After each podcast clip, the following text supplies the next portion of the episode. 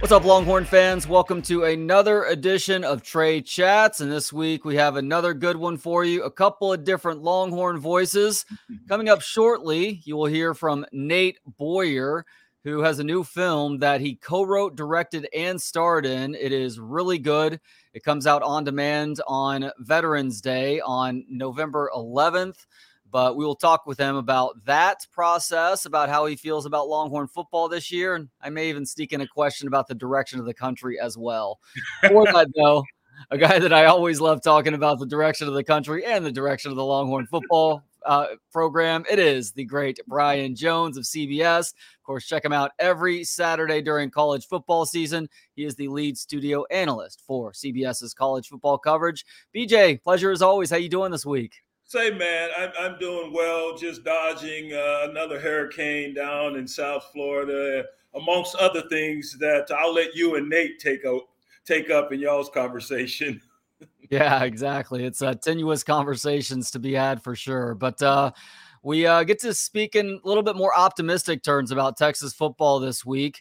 Uh, they uh, go into Manhattan, Kansas, a, a place that uh, over the last – uh, 20 plus years hasn't always been kind to Texas, and they take care of business, especially in the second half. Now, we'll talk a, a little bit about that uh, second half swoon once again here shortly. But what were some of the most encouraging things you saw out of this Texas football team last Saturday? That they hung on and got a W.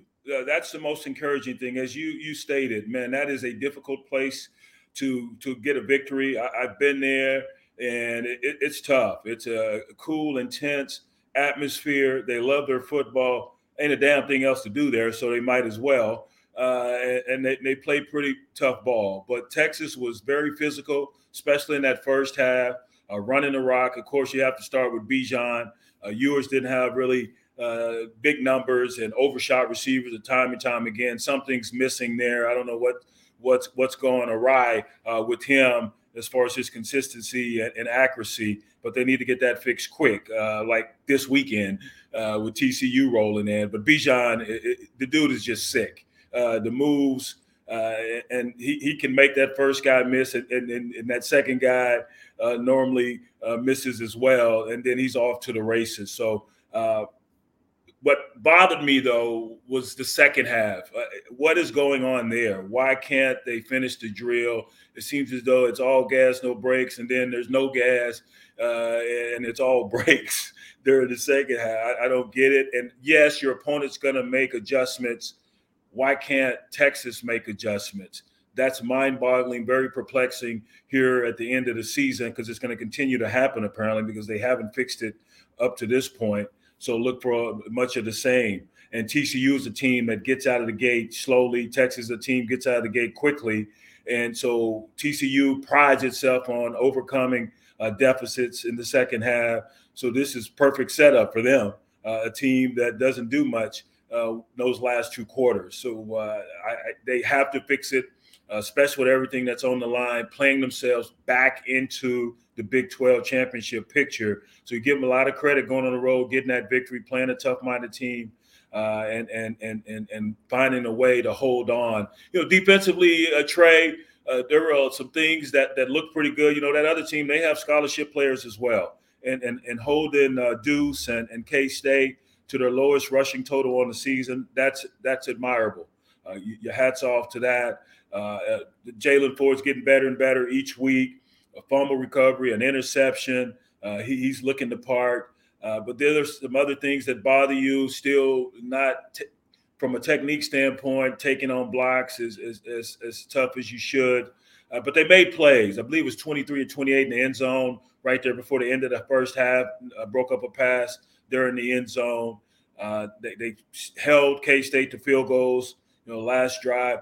You know, there was a first and 35. Now in the game film, they don't show the penalties. I don't know what happened because there was a long game. Then next thing I know, the clock says first and 35, and they pick up the damn first down on the next freaking play. like, are you kidding me? You got a first and 35. There was one play, Jaylan Ford, the first touchdown, actually, K State scored. They're in a two concept, and I think they're playing two man, and you got to, as the back and forward, you're relating to the number three You get a new number three, and he just goes too wide. I see this as week in and week out with linebackers who have to carry that number three up the seam. They mm-hmm. get too wide, and the back works back in, or the receiver works back inside because he's got a safety over the top. And I hate to get in the weeds on you, but I love that defensive concept, one of my favorites. And if you just go straight back, that receiver's got to work himself back to you, you're going to be right in the line.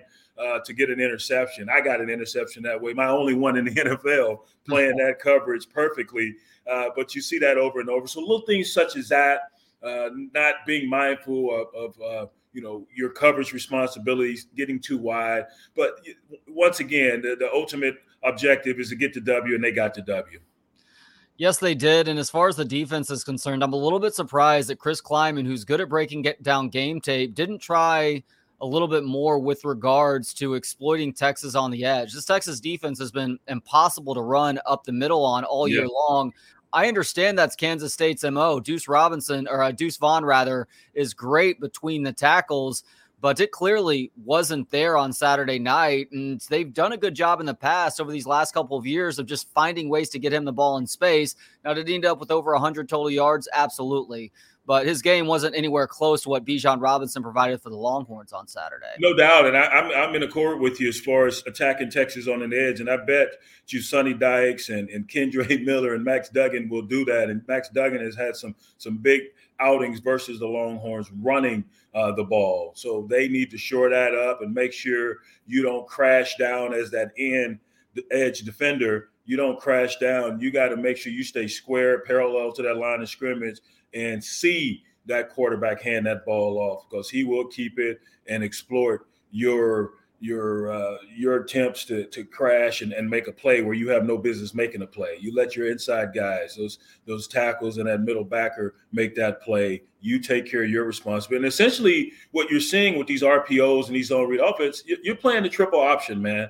It's difficult it is, and I, and, and I, you know, having grown up playing against the option, and of course we didn't have the RPO game when I was still balling. But that's a that's basically what it is. So you got to take care of your assignment. The same things we preach when we we got these uh, academy games, Air Force, Army, and Navy is take care of your assignment, do your job, and then become a football player. It's the same when you're taking on these type of uh, offenses and, and concepts and schemes. So I don't know why that's not resonating with the edge defenders. We've been talking about it for a couple years now. Damn it, just set the edge. Set the edge, and I promise you, you're gonna have a lot more success taking on these offenses. So, in watching the game film for TCU, uh, what are you seeing on offense? Uh, what do you like that they do, and do you see any holes that the Texas defense may be able to exploit? Well, one, Quentin Johnston, we'll see if he's going to play. He came out of last week's ball game. Man, he's difficult to handle. He's a big body receiver, very physical receiver. So if you are going to tangle with him, you better bring some muscle because he he will he will body you up, such as a power forward, and, and stay between you and, and the football. And then they've got this other kid, the Davis, who ran a touch uh, a punt back last week. He has five uh, touchdown returns and he's just as good as Tay Barber. It may not be as big, but those guys are are, good weapons for Sonny Dykes and, and Max Duggan. And this Miller, he's a thousand yard runner, so he's got a big back who will bold over you, has a little wiggle. Uh, but he's going to be strong, man, and and you you, you got to strap it on tight to uh, to take this guy on. Uh, and, and so that's what stands out to me. And, and Max Duggan, uh, his toughness and resiliency, and how physical he is when he runs the rock. Uh, uh it, it's amazing that this guy, you know, he, he could be a fullback or an H back. The the, the, the, the toughness with which he he uh, displays on the football field. Defensively, they give up some yards. They give up some points. They're, they're just under 30 points a, a game. So Texas can exploit that. They can make some hay against this this defense. And I think Bijan went off against against them uh, last year. Uh, there in Fort Worth had a pretty good pretty good game. So they should be able to move the ball. The key, once again, is in the second half. What do you do if you have a lead to maintain that lead? You, you, you got to get out of this just three points in the second half or no points in the second half. Just I, what's going on? Are, guys just going to the live and say, all right, we got it. We can chill out. I don't know, but they need to find a way to keep them revved up uh, at halftime if they are to go in there with a with a lead and, and come out and display the same fervor that uh, they showcased in the first half. Yeah, one problem that's especially frustrating in the second halves of these games, BJ, is that it's uh, a lot of the Longhorns shooting themselves in the foot on offense. Yes, you suffer, suffer these pre-snap procedural penalties, and Steve Sarkisian talked about this in his press conference on Monday. I mean, it puts you so far behind the eight ball with regards to just getting that next first down, much less sustaining a drive and allowing your defense to stay off the field for a few additional minutes. Yeah, they had seven penalties in this game, so that's a mark market improvement from the last ball game where they had 14. So we give them a little credit there, but that's still too many, and, and a couple turnovers. Uh, they forced K State into a couple of turnovers uh, as well. So you're right, the self-inflicted wounds they have to uh, dispatch of those errors uh, and, and, and stay out of your own way. Uh, that's the key. But I, I'm anticipating this game with everything that's on the line. Both of these teams are, are, are, ranked. TCU is now getting its just due, being at number four spot. Uh, I'm anticipating a Texas team to come out and play as they did in that second ball game versus Bama.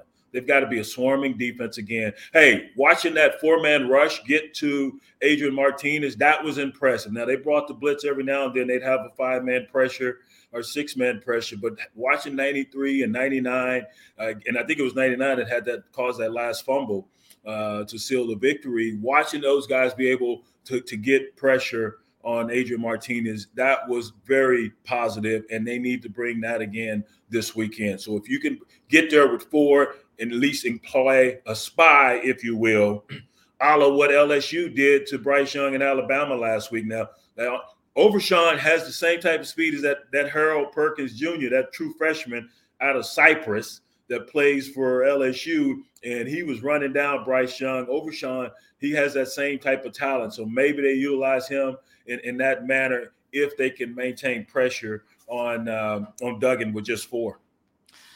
Yeah, well put there. We'll uh, get your final prediction at the end of uh, today's chat. First, though, wanted to uh, look at some of the other big games on this weekend's college football slate, and we start in Oxford, Mississippi. The game that you guys are covering at 2:30 on CBS. That would be number nine Alabama, number 11 Ole Miss. God, I always love when uh, Lane Kiffin goes up against Nick Saban. It's like little brother syndrome. He just loves to antagonize Nick Saban.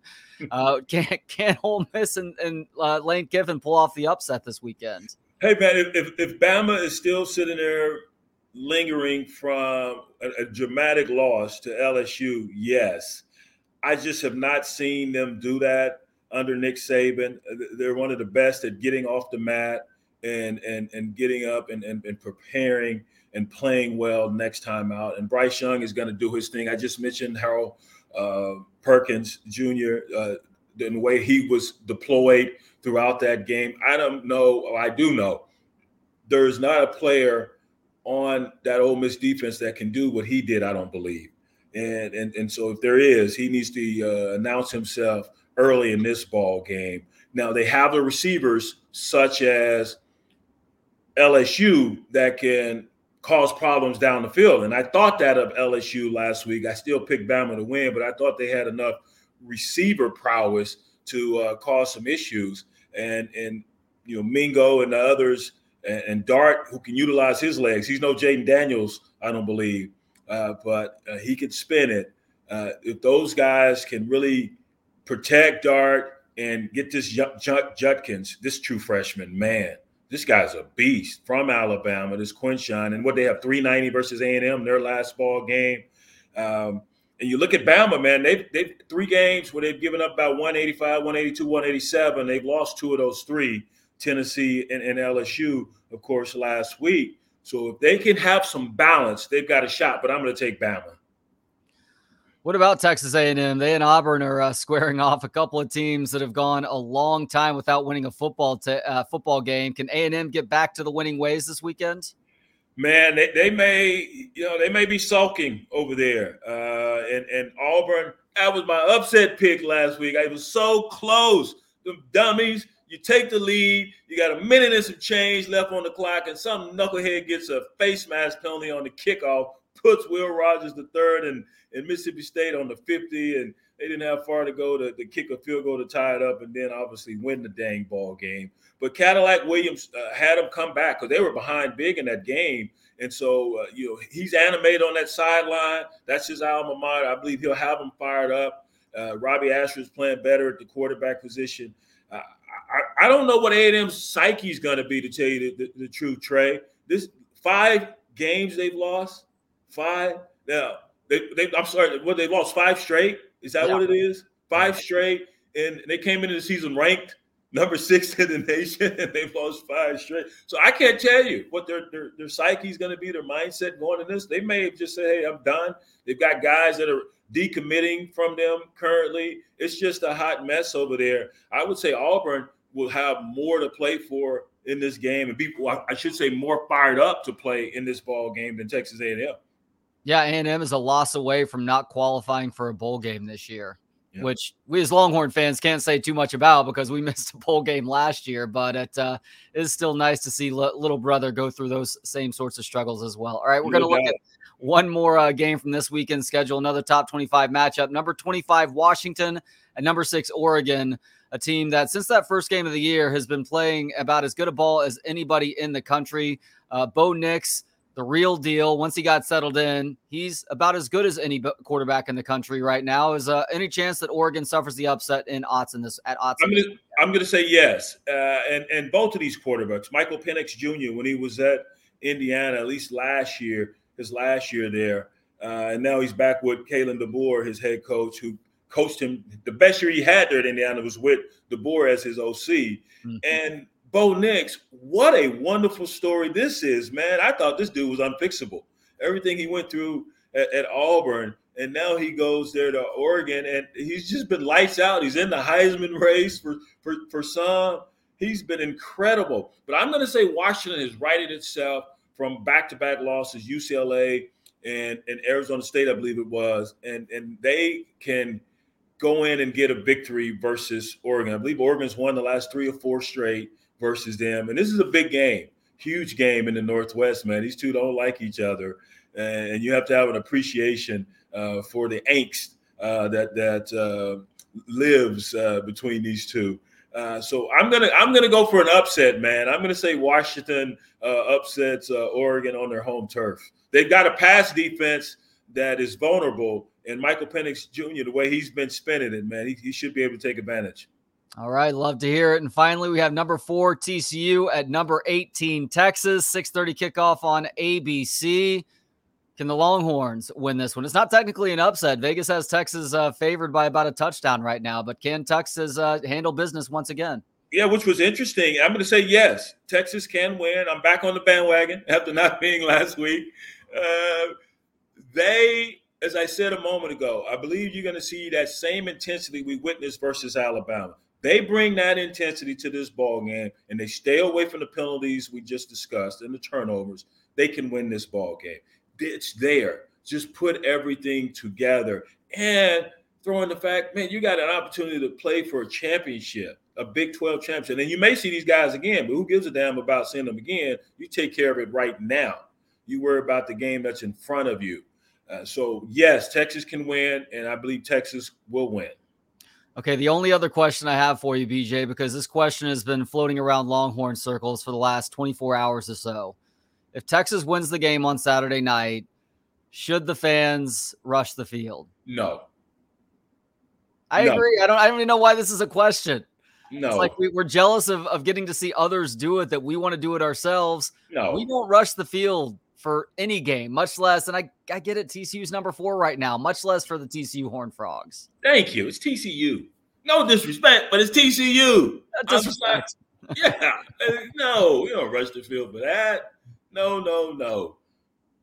He is Brian Jones. Check him out this weekend on CBS. He will be a part of that pregame, halftime, and postgame coverage uh, surrounding that Alabama Ole Miss game. And you can hear him every Wednesday on Trey Chats during football season. BJ, thank you as always for the time, my friend. You got it, my man. And we've got Tennessee and Missouri first. We got a double header. So we'll oh be, wow, Tennessee, Missouri first. Yeah, okay. see if Tennessee can get up off the mat. How about that butt whipping?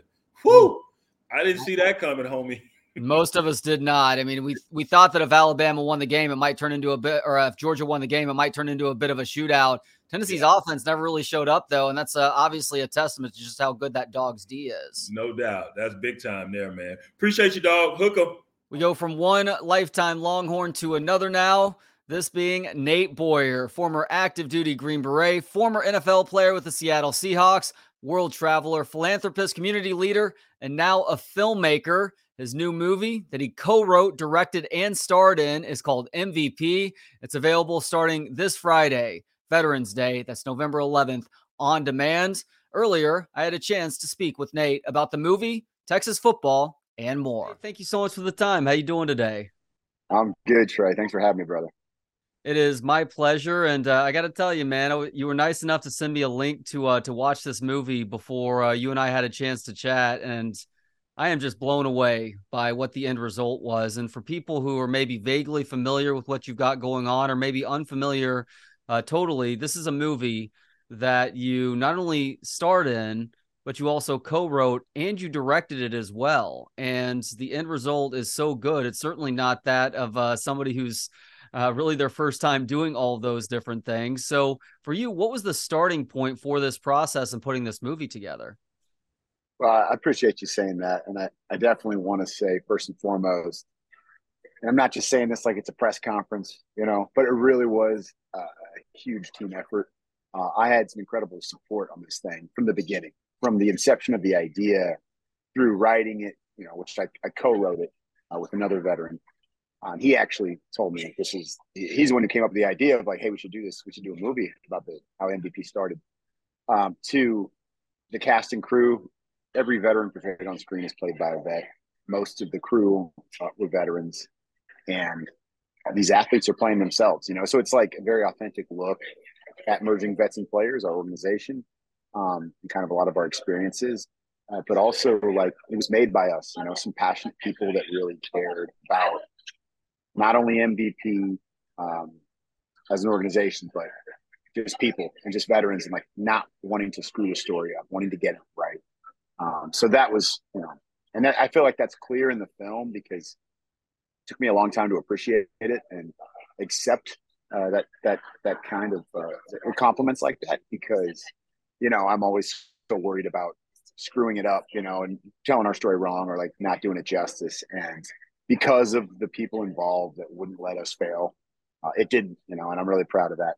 How this thing all started, um, as I kind of mentioned there. His name's Garrett Jones. He served in the in the military in the UK actually, but he served alongside a lot of uh, Americans, uh, largely Marines. He was in LA uh, visiting some of these guys, and he came to an MVP session. Um, and I'll get a little more into what MVP is later, uh, the organization, the charity. But came to a huddle and was just like, dude, this is these are all the things I've been trying to say, and all the things that I'm feeling that I haven't been able to to get out, you know. And now I, am, I am, I, feel like my, I feel like my voice is heard, and I feel like uh, everything I was trying to express, like this is this is a place to do it. When we're in a huddle and sitting in a room with other vets and athletes that kind of feel the same way. And he's like, man, I, I, you know, I'm a novelist. I've written a few books and military memoirs. I think this is a movie. I think you've got to tell this story, and you know, I'd love to help you write it if if you something you want to work on. He, he, knew I was working a little bit in film and TV. I'd been doing some acting, some hosting, and um, had uh, co-created and produced a few things. But I've you know I'd never written or directed a, a scripted film or anything like that. So we started hashing it out. This guy is insane. His name's Garrett Jones, by the way. I'm sure he's going to listen to this. He's a big football fan, hmm. but he goes away for like three days and comes back with a first draft like a 120 page script. You know what I mean? Like unbelievable. Wow. Uh, and then we just we worked through it. Um, from there, we started sending it to people like Braden Aftergood, who would eventually become an executive producer on it, and he is producing partners with Sylvester Stallone, um, and that's where we got the the Stallone stamp of approval and, and, and his name on the project. Um, and we sent it to other people. Uh, Jordan Levin, who is a UT grad uh, and a good friend of mine, you know, that's worked very high up at a lot of uh, big uh, studios and production companies and stuff like that. Um, and we sent it to uh, Christian Gudegast, writer and director of Den of Thieves and um, you know, many other projects who I had the good fortune of working on one of him, his films. So we had these like titans in the industry that were giving us script notes, you know, and we're just like these two guys trying to figure it out, but they just were moved by the story as well. And that just kind of kicked the ball, um, you know, down the field little by little. And uh, it was, it was a, you know, a, a good year plus of drafts and redrafts and notes and, you know, changes and for us to get it to a place that we thought we could start kind of pitching it and figuring that out. And then COVID sort of kicked everything into high gear. And we just, I found out the veterans homeless shelter that we shot at was about to close down. And I was like, we have to film there. We have to film on location. So we just have to shoot this now. And so this thing with that, that was, we were planning on making for quite a bit more money. was made for next to nothing um, back in uh, October of 2020. But we had to, we had to make it happen. We had to get it done and we did. And, and uh, you know, I'm, I'm proud that I'm, I'm very happy that we were able to, to make it happen. Um, so, at what point in this process? At what point? What point in this process, Nate, did you guys decide that it would be a good idea for you not to, not only playing one of the lead characters? By the way, for anybody who hasn't heard uh, a basic summary of uh, what this movie is, I'm gonna just rip it straight from uh, the Apple TV description right now. A recently retired NFL player develops a strong bond with a homeless veteran who suffers from post traumatic stress disorder. You play that homeless veteran. So, at what point was it decided that you should not only play the lead, but also direct this film? It came down to a money decision mostly. Um, you know, honestly, from the directorial side, uh, Braden Aftergood and I had been talking about this for a long time. Like Braden, he he was a producer on Lone Survivor. Um, Friday Night Lights. He, he, worked with Peter Berg for a long time, and then sort of went off on his own, and eventually teamed up with Stallone uh, for Bal- to, to to start Balboa Productions. And Braden was like, "I think it's really important with this film that you have a lot of veterans involved at all levels, but it'd be really cool if you could find a veteran to direct this, right?" Hmm. And I knew in my mind at that point when we had that conversation, you know, my thought process was one day one day I'll you know I'll be ready to direct a film, but I'm not ready yet. Like I don't know I don't know enough about this world, and I don't I don't really know uh, if I could handle that kind of responsibility because it's your name on it. I mean, it's your project. It doesn't matter. Okay, I'm not gonna say it doesn't matter. It it's like it's like if you're the head coach, right? And the team has a you know suffers a tough loss, a bad whatever. All signs point back to you, no matter who made the mistakes out there. It, it, it comes back to you, and it's the same kind of um, responsibility, but also like you need to understand everything going on around set and whose role is what and what's important and all that.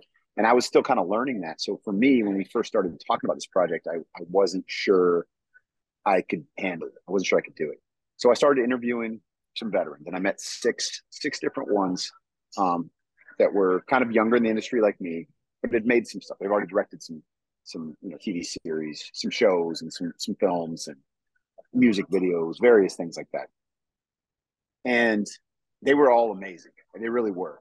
But they didn't quite have that same connection to MVP like I did. And after meeting them and kind of hearing about what their approach would be, it was pretty similar to to my approach in a lot of ways. And I just remember thinking, I, I can, maybe maybe I can do this. Like maybe I should just believe in myself a little more and do it because one thing I know I'll be able to bring in is some of these, uh, some of the names we were able to bring in from the athlete side, right? Um, and I know the vets will want to work on this thing. If I and I, I know the language I need to speak to the, these MVP members to guide them. And so I just said, you know what? I'll direct it. First of all, I don't have to pay a director then. that saves us. Um, and then when it came down to shooting it, you know, I was always planning on playing a kind of a smaller role, right? Hmm. Um, but once we were kind of knee deep in this idea of all these vets on screen being played by vets, and we were casting it as such. And I had it in my mind when we were writing it and I'm getting ready to direct it, like who's going to play what role.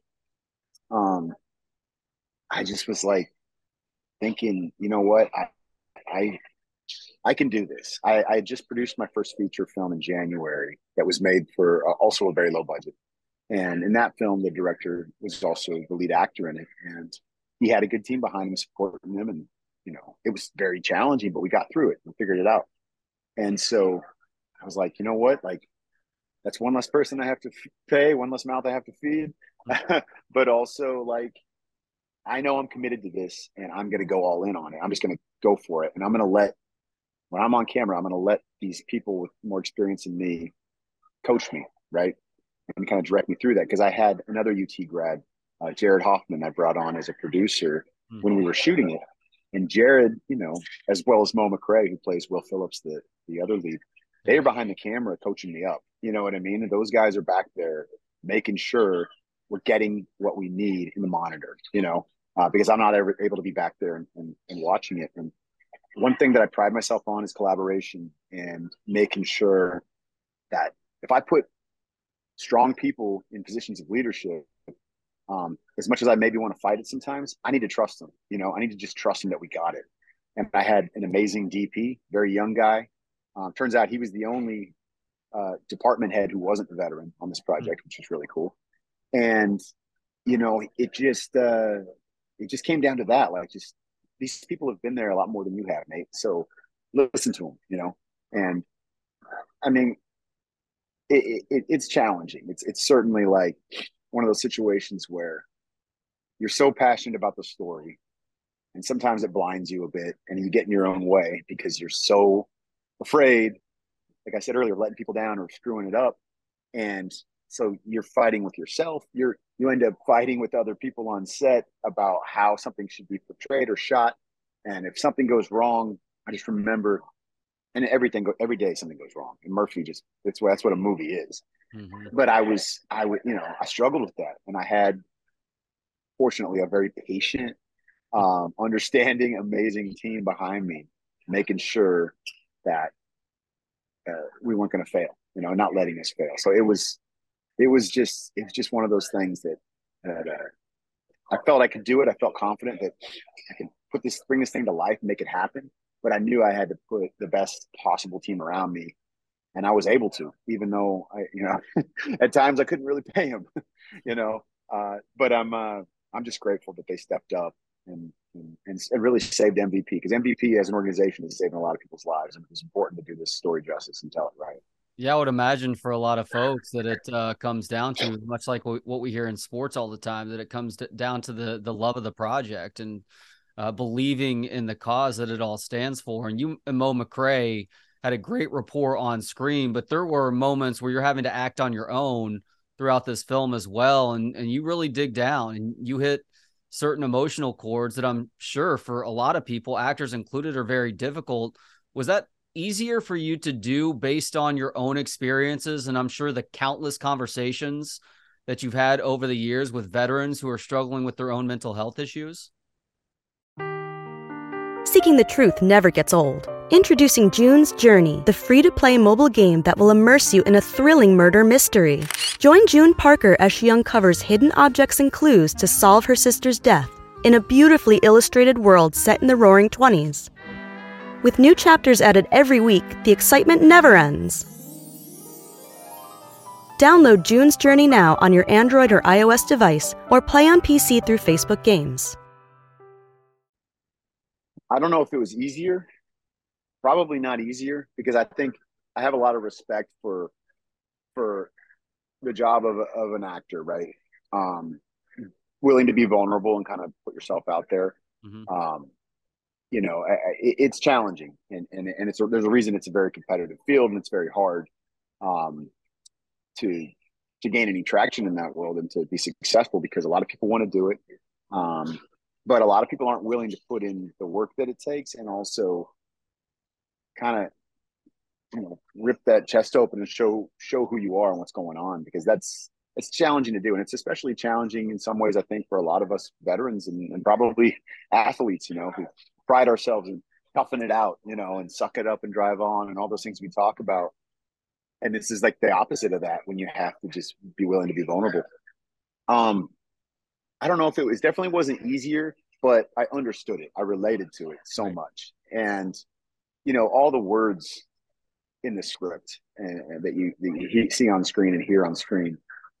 Those are more than us writing it. We transcribed it. You know, those are like you said, those are the stories of these people. These those are things I've heard people say. That line, most of my post traumatic stress is from lack of traumatic stress. A veteran told me that, a very accomplished veteran who's done some pretty incredible things in, in the highest possible unit you can imagine. He told me that on Ventura Boulevard in LA, uh, we ran into each other and we were having a conversation. And he said that, and I was like, it just sat with me. You know, just I was like, man, that is powerful, and I totally get that. Like I feel that. Um, and uh, and so we, we put it in the film, you know, and like that, that's how all the dialogue was written, and all these stories and moments. It was all from those uh, other people's stories and moments, you know. Really, I mean, people that what they've shared at MVP, what we've what I've heard other people, you know, say in the past, and, and same with the athletes. These are all things that have been said. When you get to the scenes with, with Tony Gonzalez and Randy Couture and Jay Glazer, those people, those men, that's they've said those exact things at MVP in a session in a huddle, right? Jared Bunch, the guy who plays Ray Jones, he was a first round draft pick the New York Giants, um, and is you know very, he's a very good actor too. He's great, but that guy um, has been a member, you know, and a part of our team for a long time, and a lot of what he said, a lot of the story development with uh, the Will Phillips character, it's from people like Jared, it's from people like Tony Gonzalez, you know, and these guys that have told these stories. And then when they get there, you know, in the huddle on screen, they're just sharing what they've shared all along with us. And, you know, I remember Tony's scene specifically. It's written down in the script and it's pretty much what he had said in a session before what I wrote. And we get there and I was like, all right, you got it all memorized? And he's like, yeah, yeah, I got it. I'm ready. You know, I'm like, cool. Just tell your story. Don't worry about the script at all.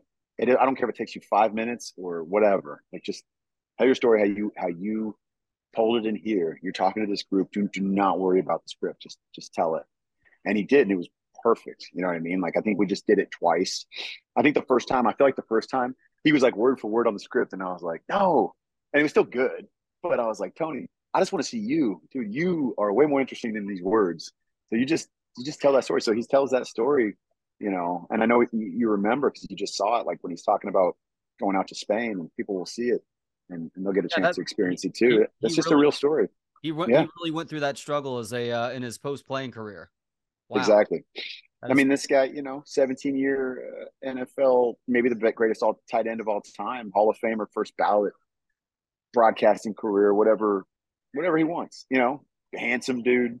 You know what I mean? and still, just like everybody, man, we all struggle. And he he's the one who coined that that phrase we use all the time, like that. I'll never be great again. That feeling of just like peaking, you know. And he's and he was in his late thirties. A lot of these guys, vets and athletes alike, they're in their early twenties and it's over. You know what I mean? And like to feel like you've peaked then is just so challenging to to move forward and so that was just all that all that authenticity and just those real stories that's what that's what made this thing work because it was just real that's really cool to hear. And one of the themes throughout this movie, uh, something that's uh, said and verbatim in some cases, but uh, in a roundabout way in others, is that everybody's fucked up. Like you may be really fucked up and respect to that, but everybody is fucked up. So to think that you're the only one going through problems, you're wrong about that. And it's why it's not only okay, but necessary to open up to other people so that you can really see that the, some of the struggles that others are going through, and maybe that will end up helping you in the long term. So, my question for you, based on that, Nate, because you're a pretty uh, stand up dude, obviously, uh, somebody that Longhorn fans take a lot of pride in, in getting to call our own. How are you fucked up? That's a great question. I, I, uh, we all are. We're all a mess. You know, there's another line right before that you know everybody you think you got the monopoly on pain right yeah. um, and that's and that's that's such a, a real thing and there's a lot of there's a lot of vets out there i think that they get home and they feel like not only is no one going to understand me but no one feels this pain that i feel there's no way they could like after what I witnessed, what I experienced. Um, but pain is relative, and and pain is pain. You know, everybody has it. Everybody has their issues. Everybody feels like an imposter at times. Everybody, um, everybody feels like they're not enough. You know, they're not. They're not. They're not good enough, and they're not worth it, and um, they don't make a difference, and they don't belong. Like we all have felt that. You know, that's why bullies bully because they don't feel like they belong. You know what I mean? Mm-hmm. Um, so everybody feels that. It doesn't matter uh, what you've sort of been through, uh, and and that's super important. And that's like kind of the that's that's a big piece of why MVP the organization works. So let me tell a little bit about yeah. MVP. So MVP stands for Merging Vets and Players. What we do is we bring together combat vets and former professional athletes. We help them find purpose and identity when the uniform comes off.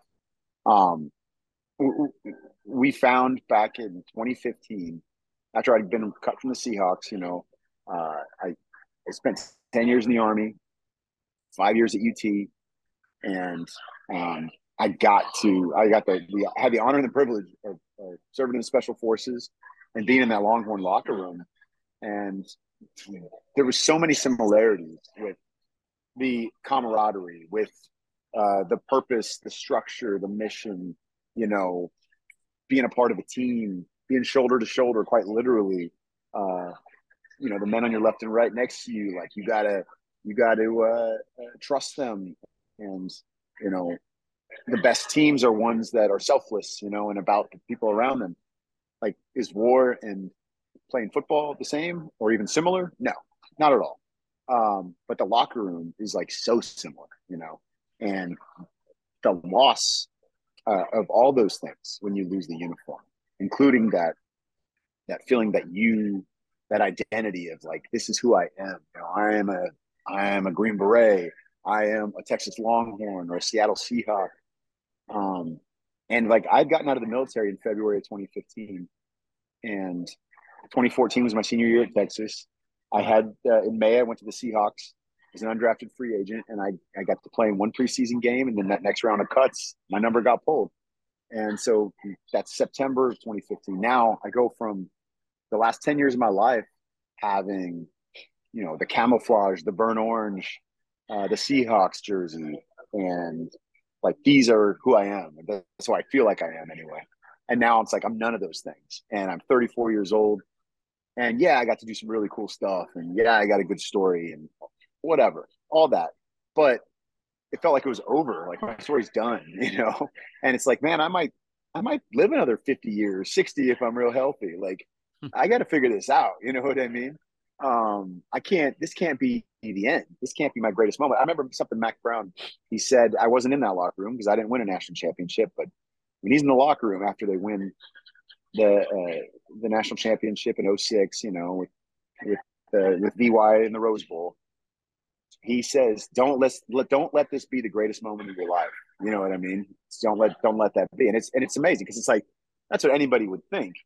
You know, you're where you're in that jersey, you're in that locker room um, after that moment. Like that's that's what everyone's going to remember you remember you as. You know, I, I was just with Jonathan Scott last night. It's like he's a member of that team. He's a you know that's a national champion. Like that's oh that's Jonathan Scott. He won the national championship with Texas in 06. and it's like that's who you feel like you are, you know? Um, and, and I just was kind of struggling with figuring out what I was going to do next. I, I had a lot of ideas and dreams. I've always been a big dreamer, but I was like, man, I got to start all over.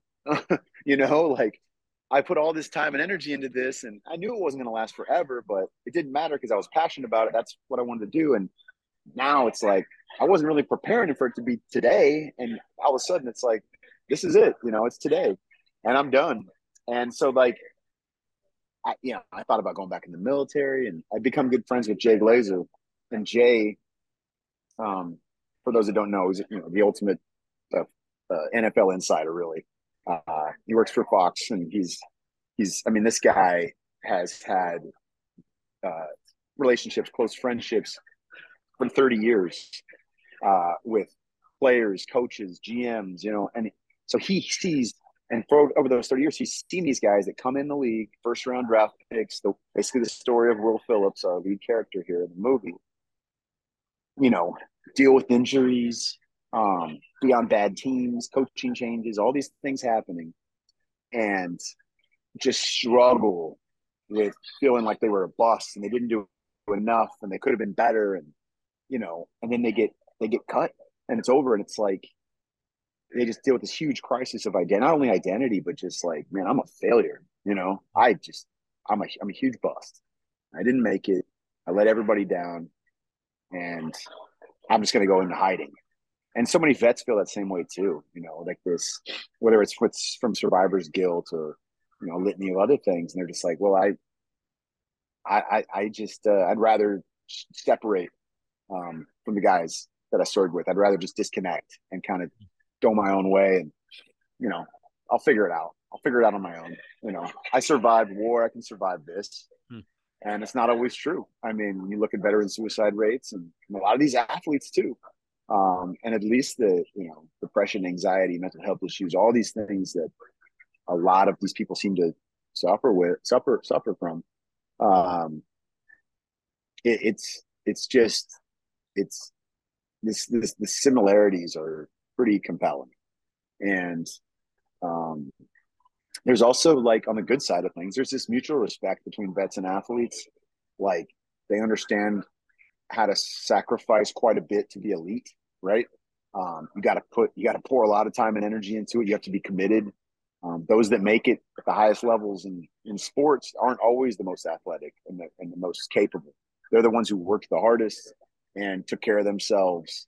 And you know, we're up at up at that in that six a.m. workout. They were in there early and taking care of their body and nutrition and all that thing. I mean, I think everybody understands that from the veteran side of things, but I think people often don't realize uh, that side of it from the athletes. But then also, the typical NFL career is three years you know, if you even make it that far and you're cut. And it's like, you don't know what day that's coming. You're not prepared for that.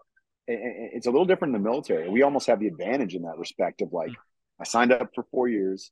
I'm in for four years. I know this is the date I get out. I can extend if I want. Um, but you know, so that's a little bit different. We don't just get cut, right?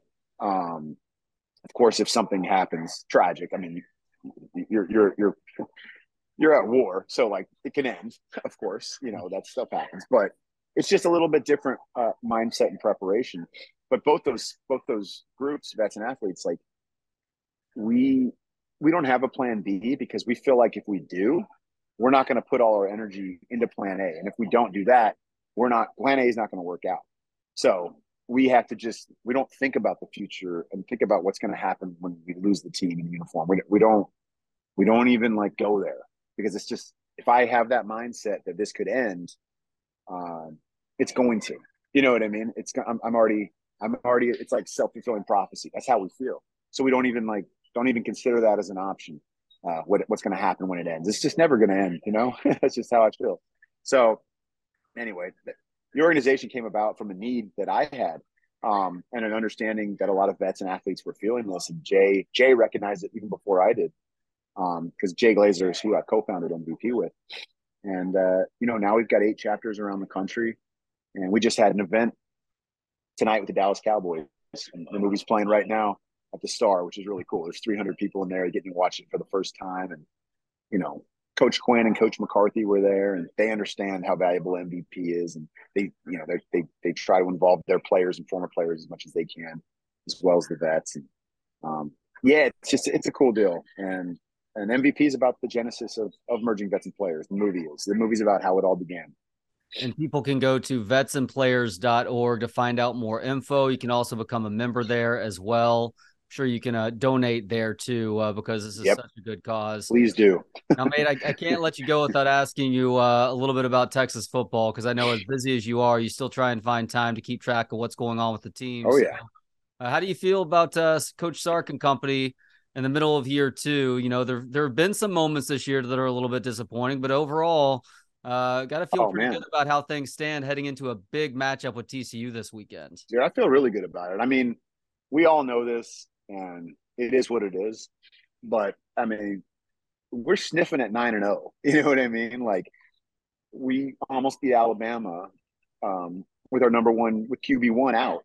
You know, for eighty five percent of the game, and Um, and we still fought. And Hudson Card came in and did a did a, did a great job. Man, did everything he could. Uh, it just didn't go our way. I mean, that's Alabama. It's a great damn team. So that was uh, already impressive. I was in the stadium there, just the energy. That's the one game I got to go to this year. Mm. It was just awesome. I mean, I was, it was amazing. It really did feel, um, feel special to be there, even though we didn't, we didn't finish. We're going to beat them in Tuscaloosa next year, by the way. um, you know that as well as I do. Yeah. Um, but you know, and then obviously Tech was playing it, playing out in Lubbock is tough, but that was a heartbreaking game. You know, being up like that and losing in overtime. Same thing happened with Okie State for the most part. Felt a lot like Tech, and we've had a couple other games that started to head that way, including last week, Kansas State, where it's like we're still learning to be a second half team, but we're finishing some of these games, you know, and we're, we're winning. We're closing out and learning how to win, and that's huge. That's huge. So the growth is there. I mean, we've already won more games than last year. Like I said, we are on on the edge of being nine and zero. Oh. We can beat any team in the country, and we know that, and that's that's a good feeling because it hasn't felt like that um, in prior years, right? I mean, but I literally there's not a team I don't think we go toe to toe with and make it make a game out of. I, I, I don't care who it is, you know what I mean? I, I truly believe that. Um, and people may say that in the past. Maybe I'd even say that, but I I, I don't know if I fully believe that. Um, I absolutely believe that right now that we can beat anybody, and I hope the team believes that. They should believe that.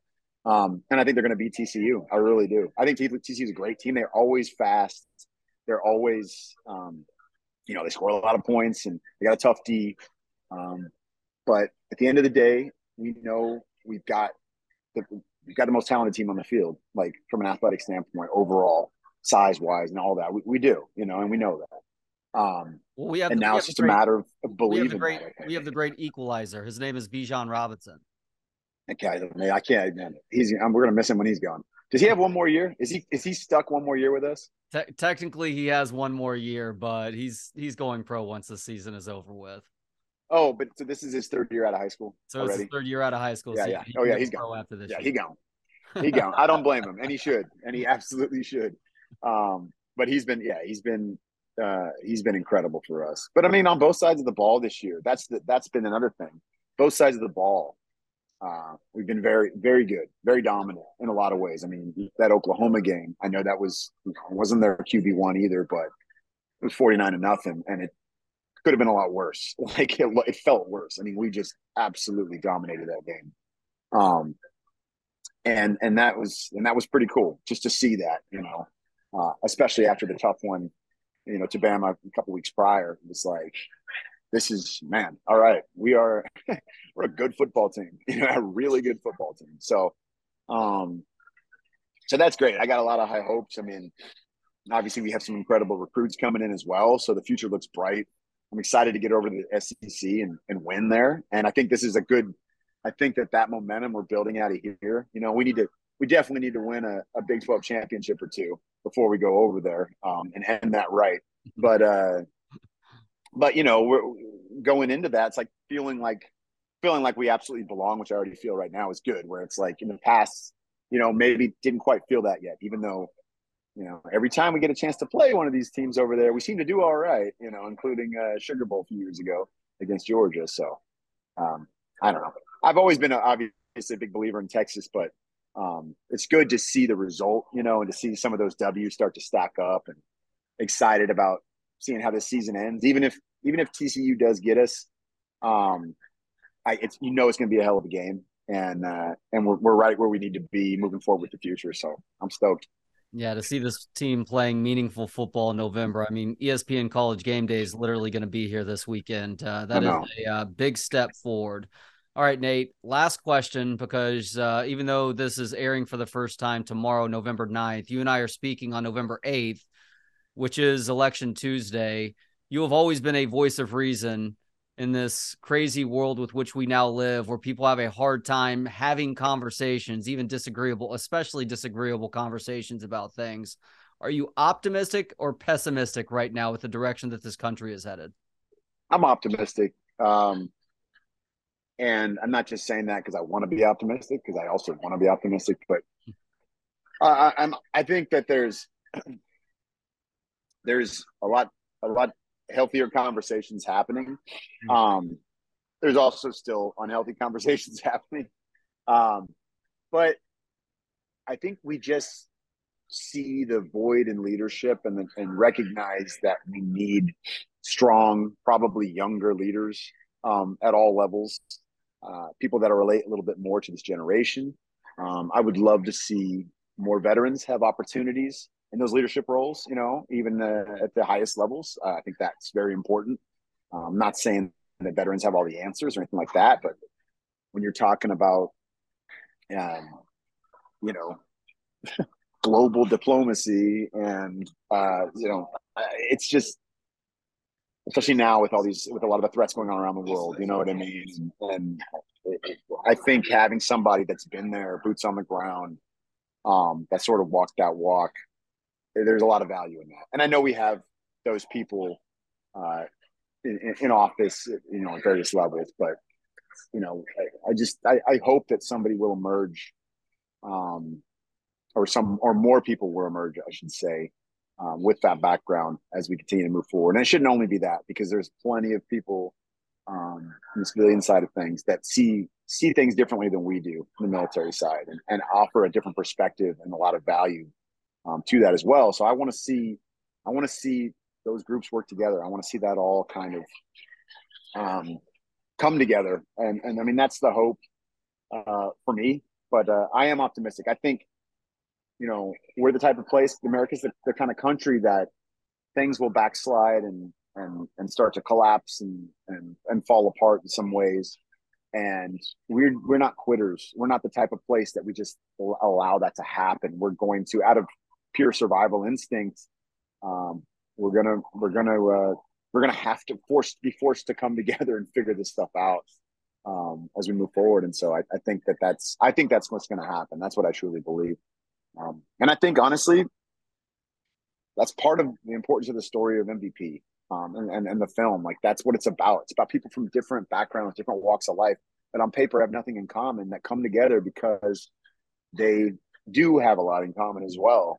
Um, as far as like where they're hurting and what they're struggling with, and they need to lean on each other to figure this stuff out. And it kind of opens up their eyes to new perspectives in the world. And I think that that needs to that needs to happen nationwide, worldwide, um, everywhere. So, uh, yeah, I, I, I, I'm optimistic.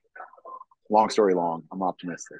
Well, if we could figure out a way to uh, to claim to clone you, then uh, I would feel much better. No, you don't want direction, that. the direction this whole thing is heading in. He is. You definitely he, don't want that. He is Nate Boyer. The uh, the website one more time for MVPs vetsandplayers.org and the new movie. It is called MVP. It is out on demand on Veterans Day. That would be this Friday, November 11th.